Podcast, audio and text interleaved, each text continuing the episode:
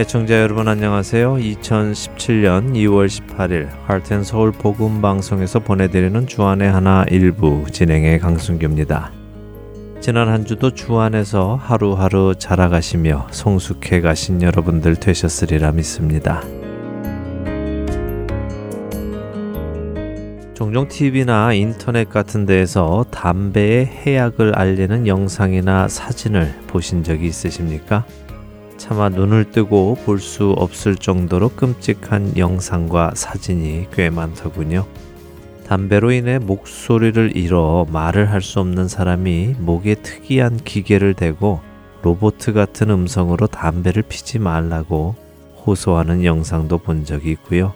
담배로 인해 얻은 병 때문에 입으로는 더 이상 음식을 먹을 수 없어 목에 구멍을 내어 영양분을 섭취하는 사람의 영상도 본 적이 있습니다. 그 외에도 담배로 인한 각종 병을 얻은 환자들의 사진, 흡연자의 폐를 찍은 사진 등은 보는 사람의 눈을 질끈 감게 할 정도로 소름이 돋습니다. 사실 저도 예전에 신앙이 제대로 서기 전에는 담배를 폈었는데요. 그 당시 이런 사진이나 영상을 보고 나면 조금 무서워지고 끊어야겠다 하는 생각도 해보았던 기억이 납니다. 아마 그런 이유로 세계 많은 나라에서는 담배값에 각종 경고의 사인을 써붙이는 것을 의무화하기도 하고요. 이런 끔찍한 환자의 사진을 붙이도록 하기도 한다는데요. 한국도 얼마 전부터 이 담배값 흡연 경고 그림 부착이 의무화가 되어서 실시가 되었다고 합니다. 말씀드린 대로 이런 법을 만들어서 시작하는 이유는 이런 경고 글과 사진을 보고 한 명이라도 담배를 끊을 결심을 하게끔 하기 위함이겠죠.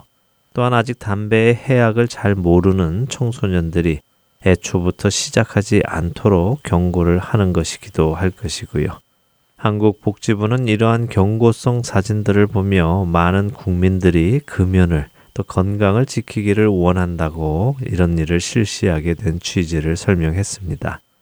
그런데요, 이와 관련해서 참 놀라운 뉴스를 하나 읽게 되었습니다. 먼저 첫 찬양 함께 하신 후에 그 놀라운 뉴스가 무엇인지 말씀드리도록 하겠습니다.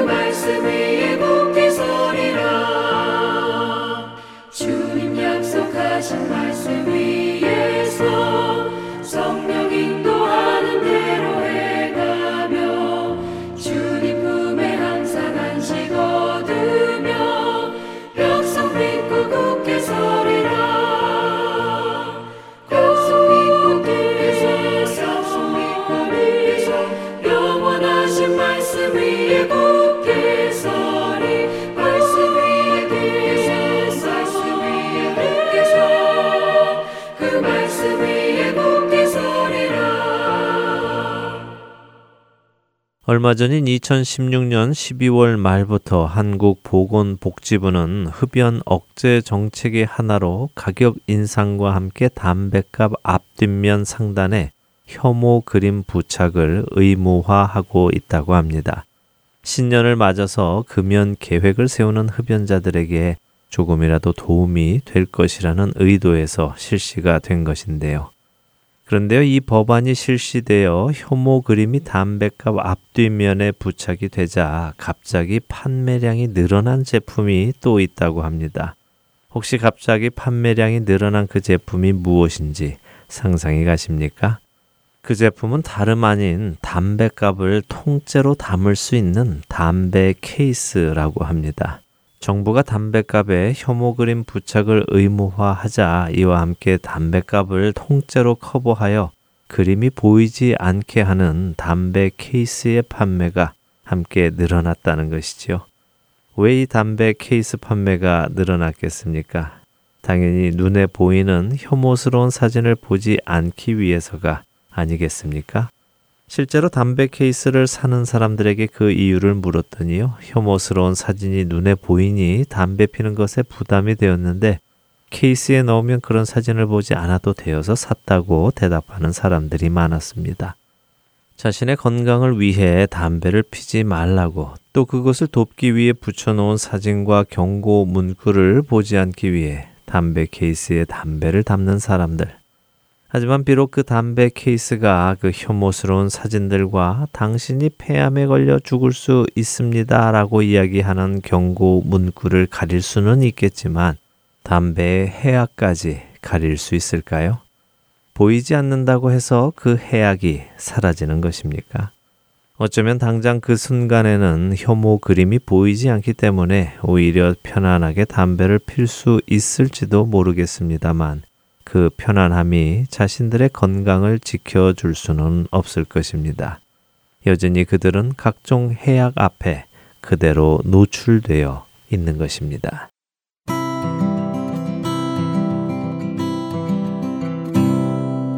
주의 말씀은 내 발의 등이요 내 길에 빛이시라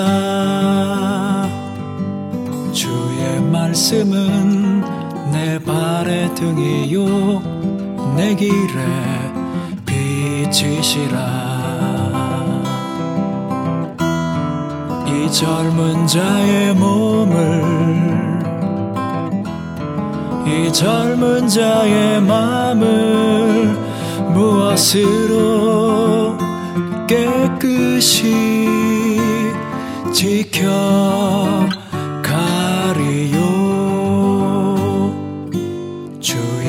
말씀은 내 발의 등이요. 내 길에 빛이시라.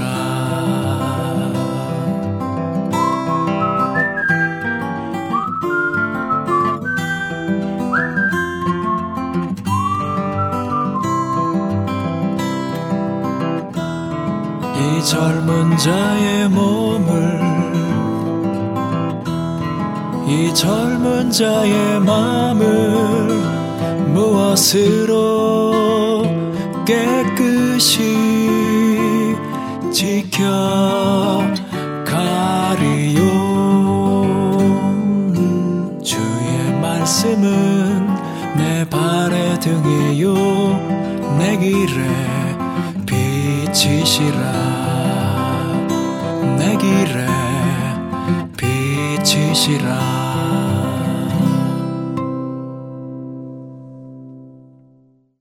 흡연자들에게 담배의 해악에 대해서 알려주고 또 담배를 끊을 수 있도록 도움을 주기 위해 담배값에 의무적으로 들어가게 된 담배의 해악에 관한 사진들과 경고 문구들. 그러나 흡연자들은 그 도움의 사진과 문구들을 담배 케이스라는 것으로 덮어버리고 보지 않기로 했습니다. 그들의 그런 모습 속에서 구원받지 못하고 살아가는 세상 속에 사람들의 모습이 떠올랐습니다. 너희는 너희가 범한 모든 죄악을 버리고 마음과 영을 새롭게 할지어다. 이스라엘 족속아 너희가 어찌하여 죽고자 하느냐?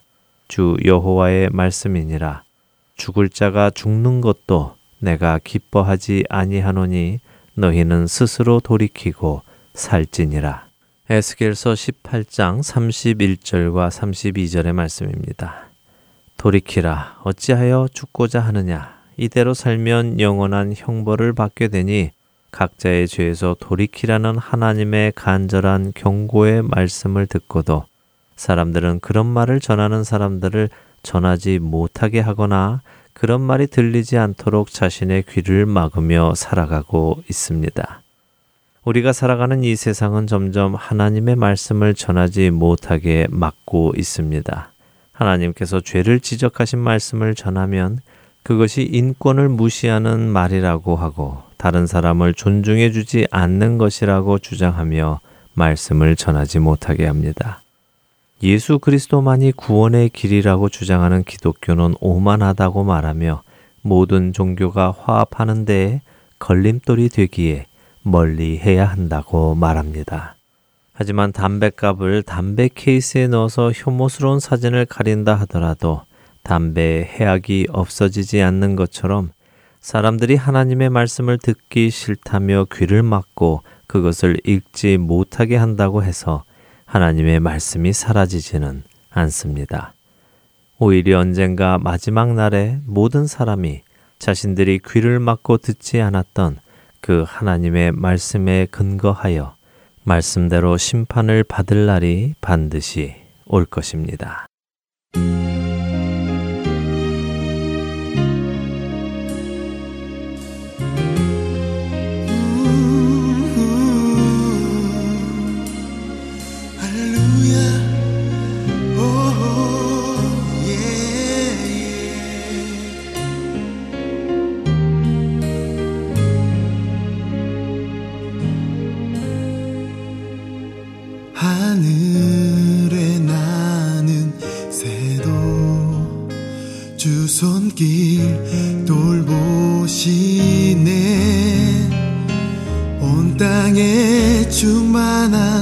choose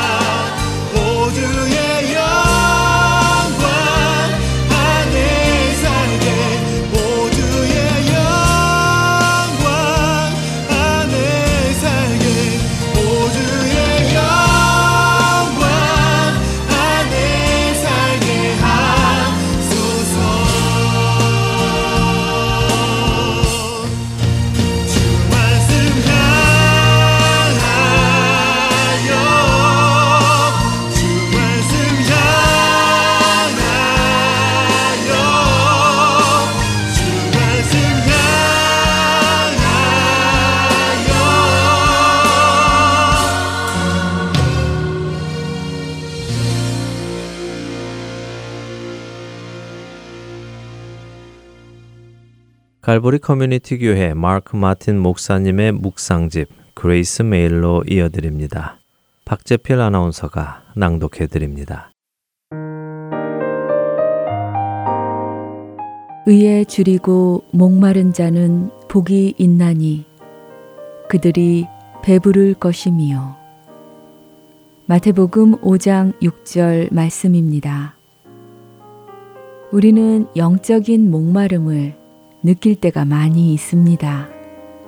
그럴 때마다 우리는 세상의 그 어떤 것으로 우리의 목마름을 채우려 합니다. 그러나 그런 세상 것들로는 우리의 목마름을 채울 수 없습니다. 오직 예수 그리스도만이 우리의 영적인 목마름을 채울 수 있습니다. 시편 42편 1절과 2절 일부 말씀은 이렇게 기록합니다. 하나님이여 사슴이 시냇물을 찾기에 갈급함 같이 내 영혼이 주를 찾기에 갈급하니이다. 내 영혼이 하나님 곧 살아계시는 하나님을 갈망하나니 우리의 영혼은 주님과의 교제를 강력히 필요로 합니다. 다윗은 아들 압살롬을 피해 유다 광야로 도망갔을 때 다음과 같이 고백하였습니다. 하나님이여, 주는 나의 하나님이시라. 내가 간절히 주를 찾되 물이 없어 마르고 황폐한 땅에서 내 영혼이 주를 갈망하며 내 육체가 주를 악무하나이다. 내가 주의 권능과 영광을 보기 위하여 이와 같이 성소에서 주를 바라보았나이다.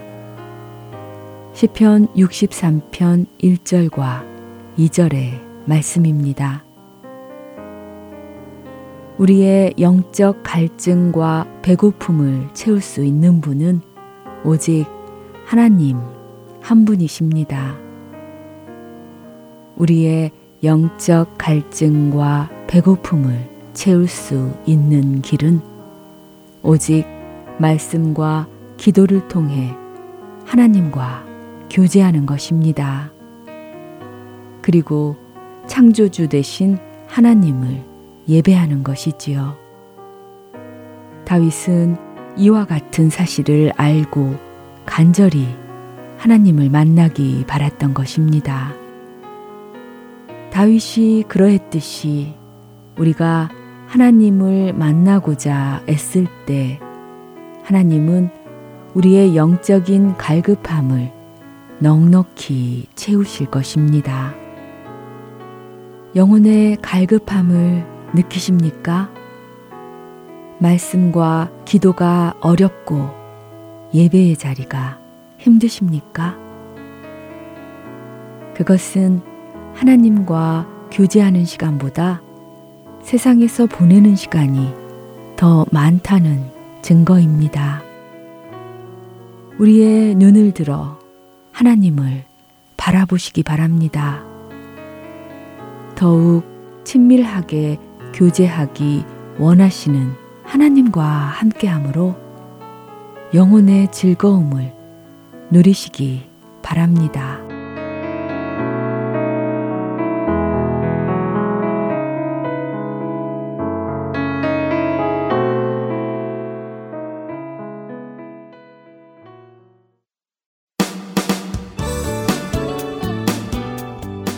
안녕하세요. 저는 봉사자 김영림입니다. 할텐서울 복음방송에서는 생명이 담긴 복음방송 CD 발송에 동참하실 자원봉사자를 찾습니다. 매주 수요일과 목요일 오전 9시서부터 11시까지 2시간 동안 CD를 봉투에 담아 우체국에 갈 준비를 하는 작업을 합니다. 수요일이나 목요일 오전 중 하루를 정하여 이곳에 오셔서 함께 봉사하실 분들은 전화번호 602-866-8999로 연락 주시기를 바랍니다. 예수 그리스도의 복음의 능력이 여러분이 담으시는 CD 안에 담겨 전달될 것입니다.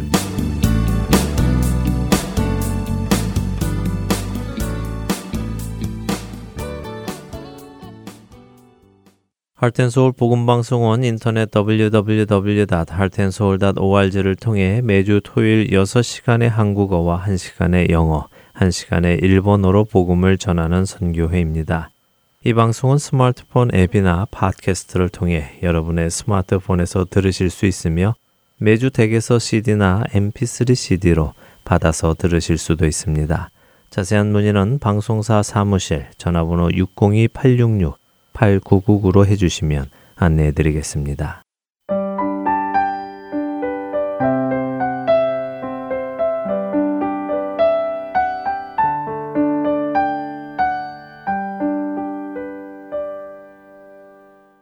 노스캐롤라이나 그린스보로 한인 장로교회 한일철 목사님께서 풀어주시는 성경의 말씀 예수님의 비유 함께 하시겠습니다. 오늘은 부자와 나사로의 비유를 나누어 주십니다.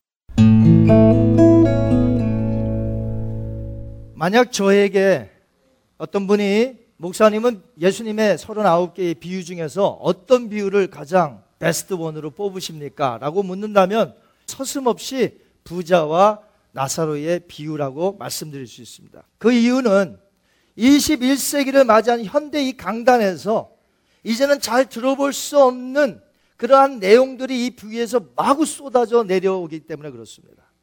그래서 저는 오히려 이 부자와 나사로의 비유를 준비하면서 오늘 예수님이 진정하시고 싶으신 그 말씀을 오늘 여러분에게 다 드리려고 해요.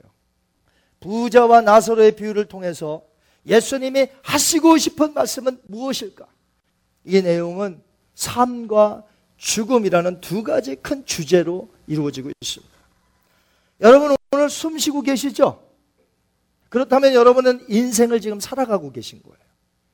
부자와 나사로의 비유는 삶과 더불어 죽음을 다루는 비유예요.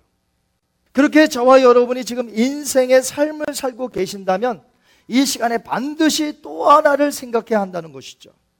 제가 먼저 성경 구절을 읽을 테니까 저를 따라서 한번 해주시기 바랍니다. 한 번 죽는 것은 사람에게 정해진 것이요. 그 후에는 심판이 있으리니. 믿으십니까? 하나님의 말씀이에요. 제가 한 말이 아니라. 아직 태어나 보지도 못한 자라면 죽음이 따라올 리도 없어요. 태어나지도 않았으니까. 그러나 이 세상에 한번 태어난 사람이라면 그리고 태어나서 인생을 살아가는 사람이라면 반드시 죽음이라는 것을 맞이한다고 성경은 말하고 있습니다. 그런데 히브리서 9장 27절에서 말하는 그 죽음은 단순한 죽음이 아니에요. 그 죽음 자체로 끝난다는 게 아닙니다. 사람들은 죽는 것만 봐요. 겉으로 사람이 죽었어요. 아, 그렇구나. 아닙니다. 성경은 죽음과 심판을 하나로 보고 있다는 거예요.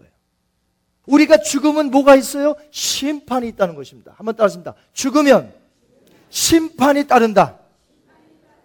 이것이 성경에서 말하는 죽음이에요.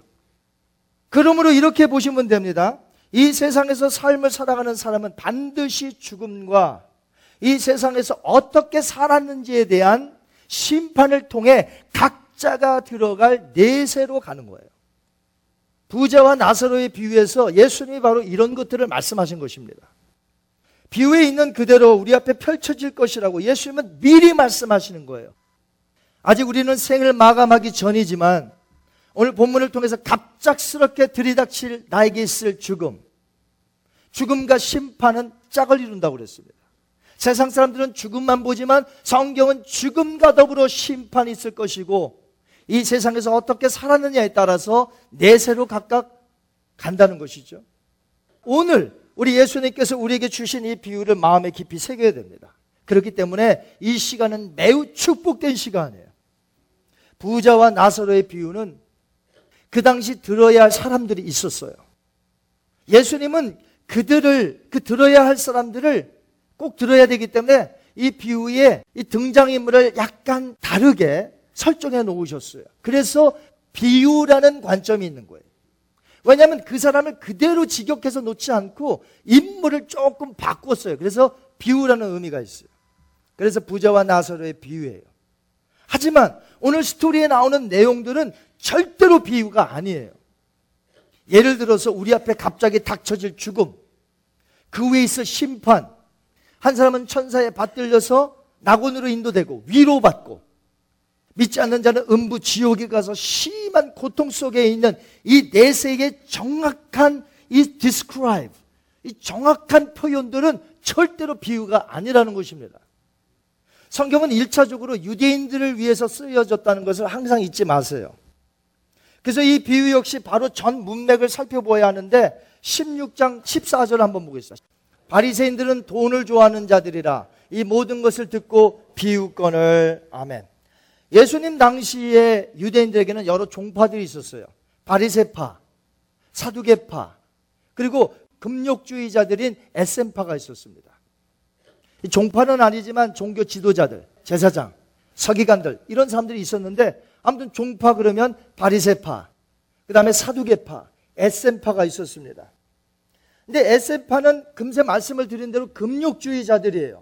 그러다 보니까 이 에센파를 제외하고는 거의 모든 사람들이 물질을 사랑하는 사람들이었습니다. 이 성경은 딱 꼬집어서 바리새인들이 돈을 좋아한다고 오늘 말했어요.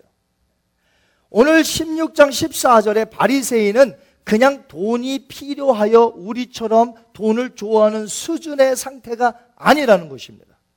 바리새인들은 돈을 사랑하는 자였어요. 오늘 성경 보니까 the Pharisees who loved the money 돈을 사랑하였더라. 근데 이렇게 번역은 돈을 좋아하였더라. 이렇게 표현한 거예요. 돈을 사랑한다는 것은 돈의 노예가 되었다는 것입니다. 돈을 사랑하면 죄악이라고 성경은 말합니다. 바울은 디모데전서 6장에 돈을 사랑하면 부하려는 마음을 가진 자로서 시험과 올무와 여러 가지 어리석고 해로운 욕심에 떨어져 사람으로 하여금 파멸과 멸망에 빠지게 한다 그렇게 했어요. 디모데전서 6장 10절 한번 보시겠습니다. 돈을 사랑함이 일만하게 뿌리가 되나니 이것을 사랑하는 자들은 미혹을 받아 믿음에서 떠나 많은 근심으로써 자기를 찔렀도다. 아멘. 여러분 하나님의 말씀 믿으십니까? 돈을 사랑함이 일만 악의 뿌리래요. 10개 중에 악이 아니고 100개 중에 악이 아니고 일만 악의 뿌리라는 것입니다. 돈을 사랑함이 자기를 찔른대요. 믿음에서 떠난대요. 그래서 예수님은 이 비유를 말씀하시기 전에 뭐라고 하셨냐면 누가복음 16장에 사람이 두 주인을 섬길 수 없다고 하셨어요. 그러면 그 두 주인이 누구냐? Two masters. 한 분은 하나님, 또 다른 주인은 누구예요? 물질, 만몬. 결국 사람은 재물을 사랑하여서 하나님 수준에 둔다는 거예요. 둘을 같이 섬길 수 없다는 거예요. 하나님을 섬기든 물질을 섬기든 해야 된다는 거죠. 바리새인은 예수님의 말씀을 듣고 비웃었다고 14절에 밝히고 있습니다. 그들은 돈도 사랑하였고 자신들은 하나님의 백성이라며 자신의 의를 자랑했기 때문에 사람들 앞에서 자기의 의로움을 항상 나타내 보였습니다. 16장 15절 한번 보세요. 예수께서 이르시되 너희는 사람 앞에서 스스로 옳다 하는 자들이나 너희 마음을 하나님께서 아시나니 사람 중에 높임을 받는 그것은 사람 앞에 무엇을 받는 것이니라 미움을 받는 것이니라 아멘. 또한 16절서부터 18절까지 보시면 예수님이 그들의 잘못을 지적해서 나와요. 율법 해석에 대해서 잘못 해석을 했어요. 참된 성경의 가르침의 뜻은 모른 채 자신들이 성경을 율법을 잘못 해석했다는 것이에요. 그래서 그들을 향하여 주신 비유가 바로 부자와 이 나사로의 비유가 됩니다. 그렇다면 여러분은 그 당시 유대인들도 아니고 우린 그 당시에 살았던 사람들도 아니고 더더욱 우리는 바리새파 사람도 아닙니다. 그럼 오늘 말씀을 어떻게 받아야 됩니까? 예수님은 분명 그 당시에 바리새파 사람들을 향해서 주신 말씀이라면 오늘 우리는 바리새파 사람도 아니고 유대인도 아니고 그 당시의 사람도 아니에요. 그렇다면 오늘 우리는 어떻게 이 말씀을 받아야 하느냐 하는 것이죠. 내가 만약 돈을 사랑한다면 오늘 비유는 나에게 주시는 말씀입니다. 또한 스스로 생각하기를 남에게 피해를 끼친 적이 한 번도 없고 아, 내가 뭐로 내가 쓴다는데 이렇게 생각하시는 분이 있다면 오늘 여러분에게 주시는 말씀입니다. 내세에 대해서 믿어지지 않는 분이 여기 계시다면 여러분 오늘 주시는 말씀을 잘 들으셔야 합니다.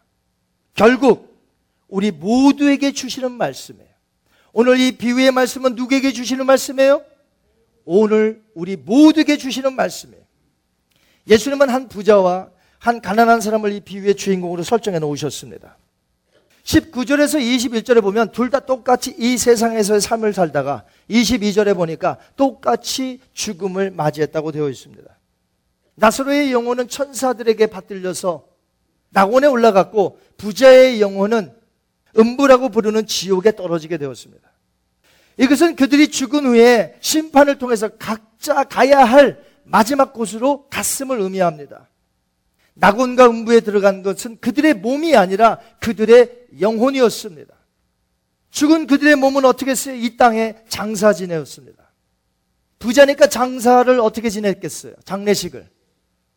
거대하게 했을 것입니다. 관도 비싼 거. 아주 성대하게 장례식을 치렀겠지만 나서로는 한 푼도 없는 물푼인지라 장례식도 제대로 치러지지 않았을 가능성이 큽니다. 사람들은 죽은 그 사람이 이 땅에서 얼마나 부자였는가, 얼마나 많은 조문객들이 찾아와 이 장례식을 빛내 주었는가, 거기다가 조문객 중에 높은 사람, 유명한 인사가 한 명 있으면 그 장례식은 흐뭇해하면서 야 좋은 장례식이었어 우리는 그렇게 말할 것입니다. 하지만 장례식의 크기와 장례식이 얼마나 많은 조문객들이 참석했는지 하는 것은 하나도 중요하지 않습니다. 중요한 것은 그들의 영혼이 어떤 장소에 내세로 들어갔느냐가 중요하다는 것이에요. 예수님은 그것을 말씀하고 계신 거예요. 이 땅에서 조문객이 얼마나 많이 왔냐, 그건 중요한 게 아니에요. 그 죽은 영혼이 어느 내세로 들어갔느냐가 중요한 것이에요. 여러분, 22절 한번 같이 읽겠습니다. 이에 그 거지가 죽어 천사들에게 받들려 아브라함 품에 들어가고 부자도 죽어 장사됨에 그가 음부에서 아멘. 불행히도 부자의 영혼은 지옥으로 떨어졌습니다. 나사로의 영혼은 천사에 받들려 올라가 아브라함의 품으로 갔다고 했습니다. 아브라함의 품이라는 것은 낙원을 의미해요. 그럼 그들이 영원한 내세인 지옥과 천국으로 들어가게 된 이유가 무엇이에요? 이 세상에서의 삶이 그들을 영원한 다른 장소로 인도한 것이에요. 이 세상에서의 삶이 그렇다면 부자가 이 세상에서 한 것은 무엇이에요? 나사로가 이 땅에서 한 것은 무엇입니까? 사람들이 그 당시 성경적 background 지식이 없이 오늘 이 본문의 내용만 본다면 별다른 이유 찾지 않고 부자였으니까 지옥 갔고 가난했기 때문에 천국 갔습니다. 라고 말하기 쉬울 것이에요. 하지만 성경은 그 어떤 곳에서도 지옥에는 부자만 가고 천국에는 가난한 자만 간다는 구절이 없습니다. 오해하면 안 돼요. 천국에는 이 세상에서 부자로 살았던 사람도 있고 천국에는 가난하게 살았던 사람도 있습니다. 반면에 지옥에는 부자들도 있고 가난하게 살았던 사람도 지옥에 있습니다. 우리가 잘 아는 대로 천국은 예수님을 나의 구세주와 왕으로 믿어야 가는 줄 믿습니다. 만약 그 복음을 거부하면 어떻게 되느냐? 이미 하나님의 저주 아래 놓여져 있기 때문에 그 사람은 그냥 지옥 가는 거예요. 그런데 예수님은 이 비유에서 예수님을 믿어야 천국 가고 믿지 않으면 지옥 간다는 직접적인 말씀을 하지 않으셨습니다. 오히려 누구라도 이 스토리를 대하면 아 부자였기 때문에 지옥 갔고 가난했기 때문에 천국에 간 것처럼 왜 느끼도록 그렇게 스토리를 설정해 놓으셨냐 하는 것이에요. 그러나 자세히 보면 이 본문에 확실한 복음이 들어 있습니다. 먼저 두 사람이 이 세상에서 어떤 삶을 살았는지 우리 19절에서 21절 다시 한번 보겠습니다. 한 부자가 있어 자색 옷과 고운 베옷을 입고 날마다 호화롭게 즐기더라. 그런데 나사로라 이름하는 한 거지가 헌대투성이로 그의 대문 앞에 버려진 채 그 부자의 상에서 떨어지는 것으로 배불리려 함에 심지어 개들이 와서 그 헌대를 할더라. 아멘. 한 사람은 아주 부요하여서 날마다 호화롭게 살았습니다. 럭스리하게 살았어요. 반면에 한 사람은 너무나 가난했습니다. 덧붙여 말한다면 어느 정도 가난했냐면 사람에게 버려졌어요.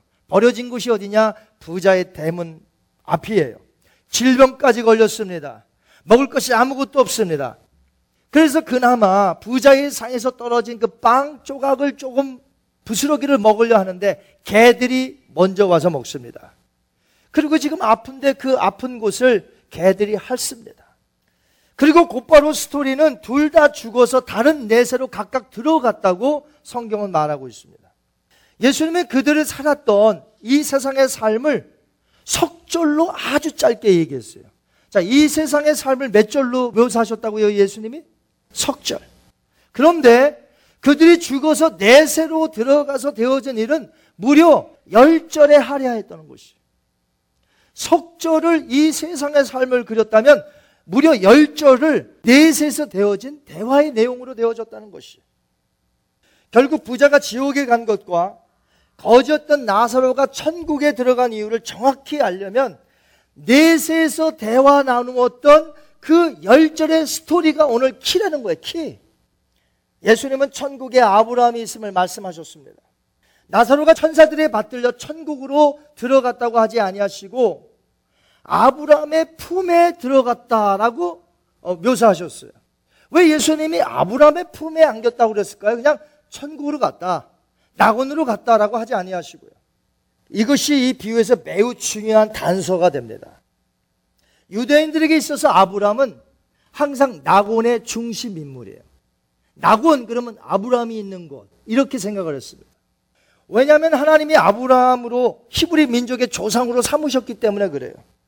유대인들은 자신들을 아브라함의 자손이라고 주장하였어요. 자신들은 하늘나라의 선민으로서 조금 더 의심한 바가 없어요. 굳게 믿었습니다. 유대인들은 세 명을 중요시 여겼는데 아브라함, 모세, 다윗입니다.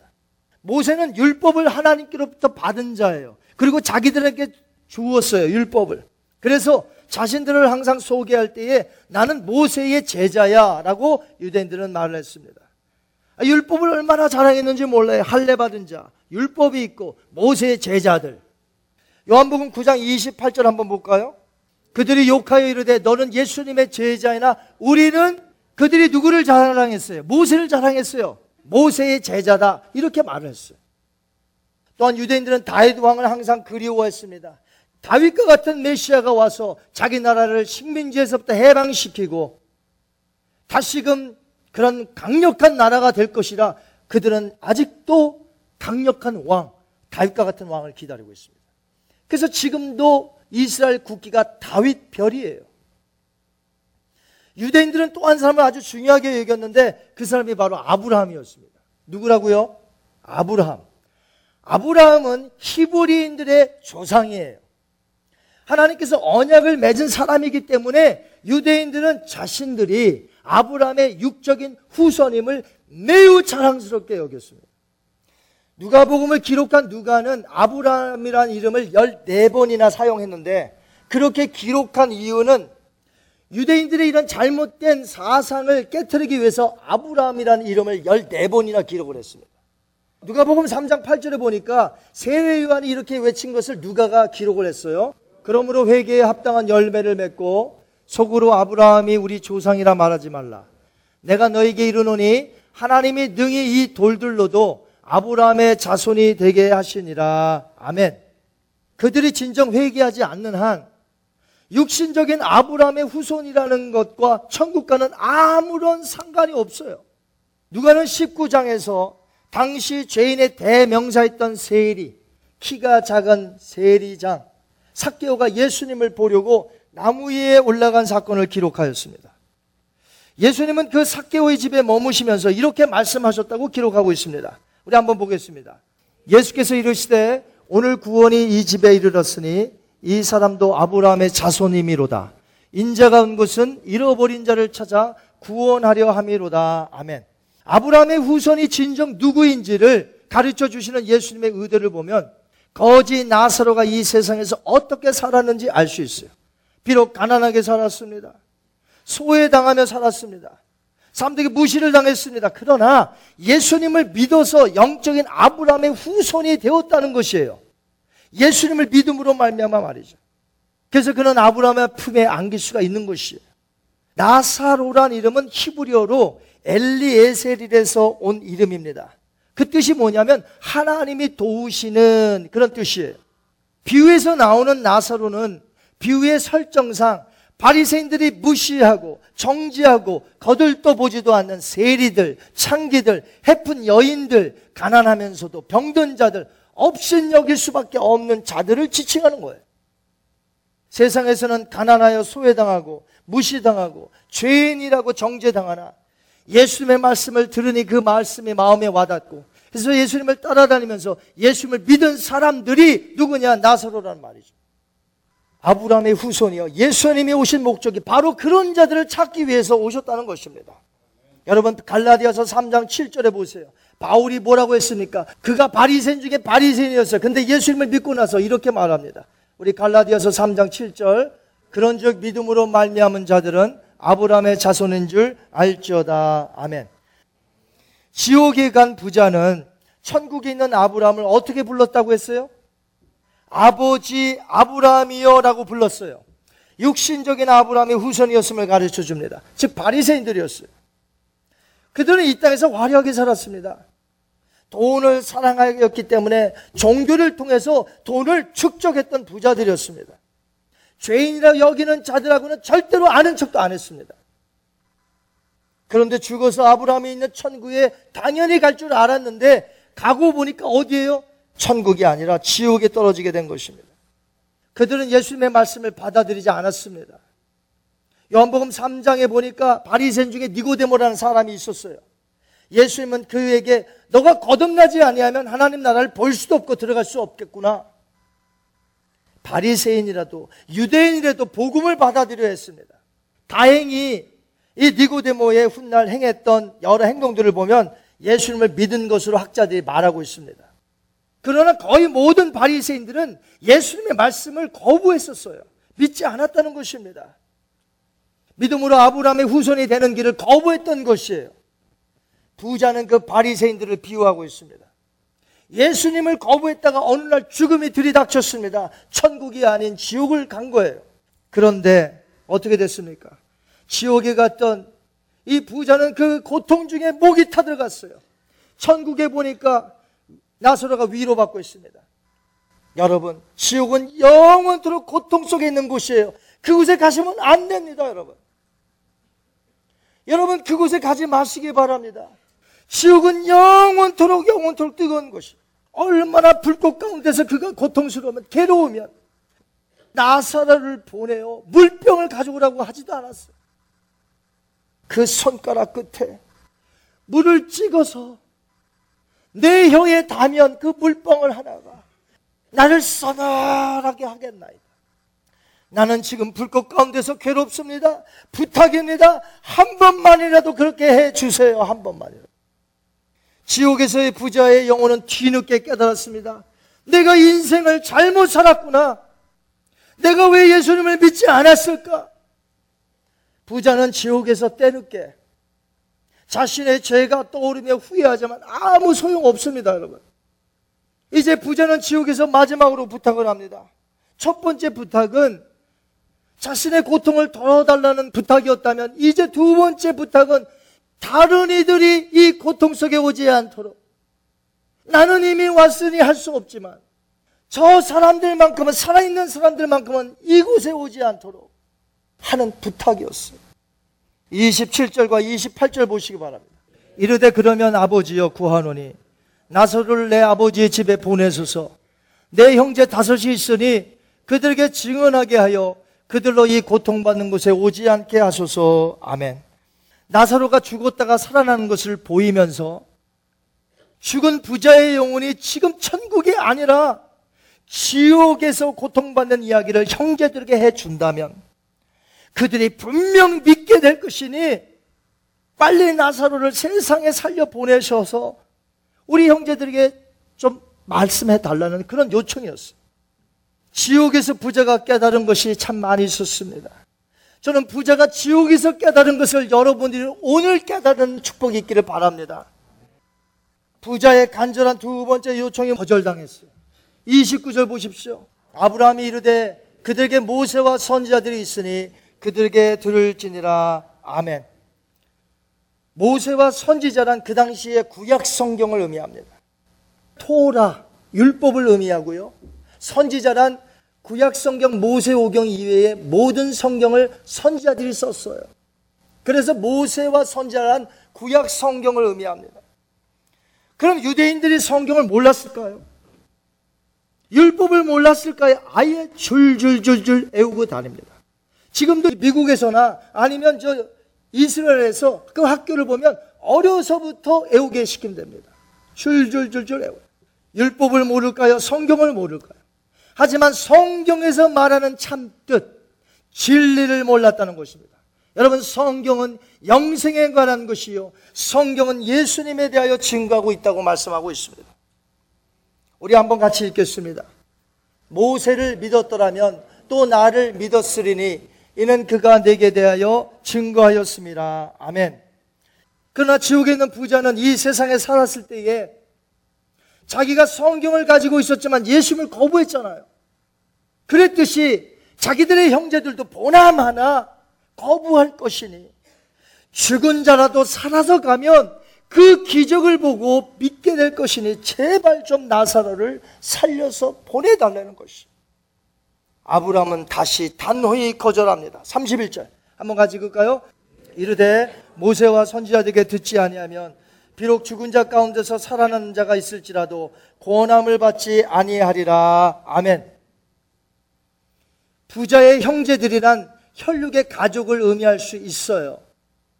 그러나 여기서 더 포괄적으로 생각한다면 자기와 같은 육적 아브라함의 후손이라고 믿고 사는 바리세파 사람들을 의미해요. 그들은 자신들이 가지고 있는 사상 체계와 전승을 웬만해서 버리지 않습니다. 얼마나 중요하게 여기는데 고집 있어요. 누가 죽었다고 살아났다고 해도 믿지 않을 사람들입니다.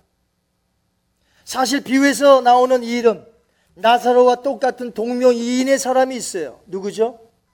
베다니 촌에 마르다와 마리아의 오라비가 나사로의 이름이에요. 실제로 나사로가 죽었다가 나흘 만에 살아납니다. 그때 많은 사람들이 예수님의 말씀을 듣기 위해 왔는데 거기에 성경을 보면 요한복음 12장에 죽었다가 살아난 나사로를 보기 위해서 더 많이 모였어요. 보통 때보다. 그런데 요한복음 12장에 보니까 이 종교 지도자들이 살아난 나사로를 인하여서 사람들이 예수님께로 더 가까이 가니까 어떻게 했는지 아세요? 그날 이후로 더 예수를 죽이려고 모의를 했습니다. 살아난 나사로를 보고 믿었어요?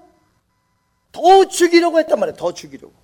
여러분, 예수님을 믿는 것은 어떤 기적을 본다고 믿어지는 것이 아닙니다.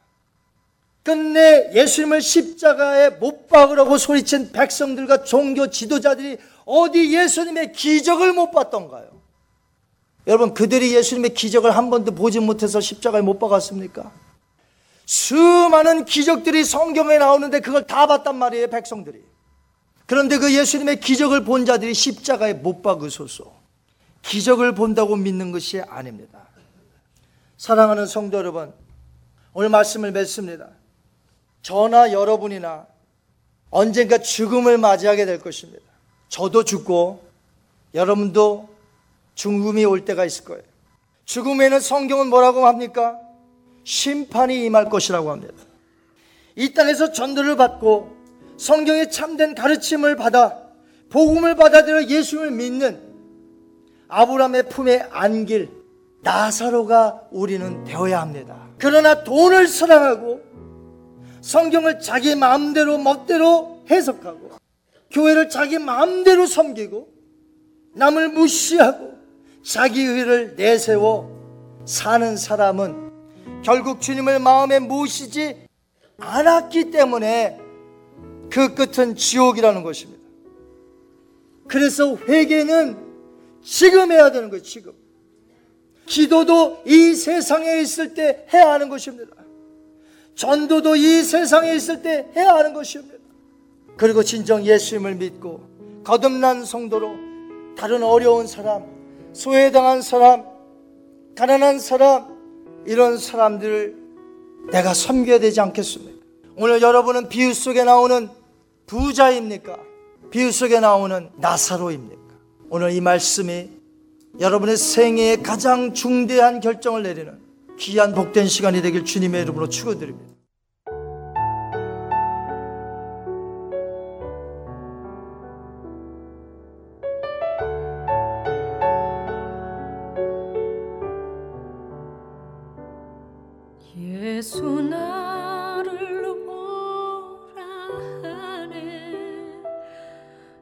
예수 나를 오라 하네.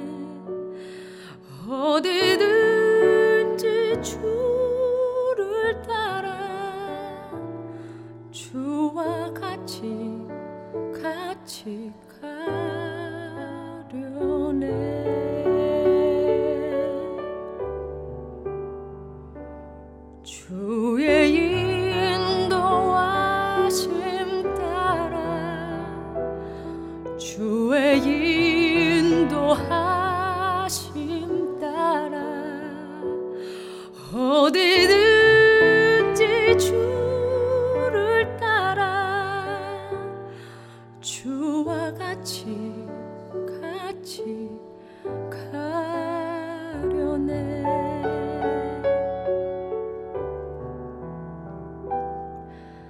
sempre.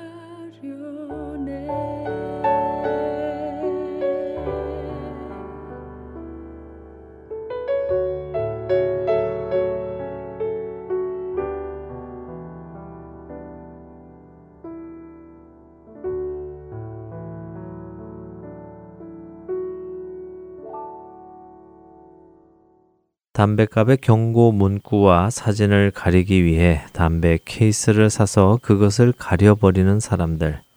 돌이키라는 하나님의 말씀을 듣지 않기 위해 귀를 막는 사람들과 같은 모습일 것입니다. 그런데요, 이런 모습은 오직 세상에 속한 죄인들에게만 적용되는 것일까요? 하나님의 말씀을 듣지 않기 위해 귀를 막고 억지로 보지 않기 위해 시선을 피하는 일이 세상 사람들에게만 일어나는 일이냐는 말씀입니다. 여러분들은 어떠십니까? 예수님을 구세주로 받아들인 우리 그리스도인들은 어떨까요?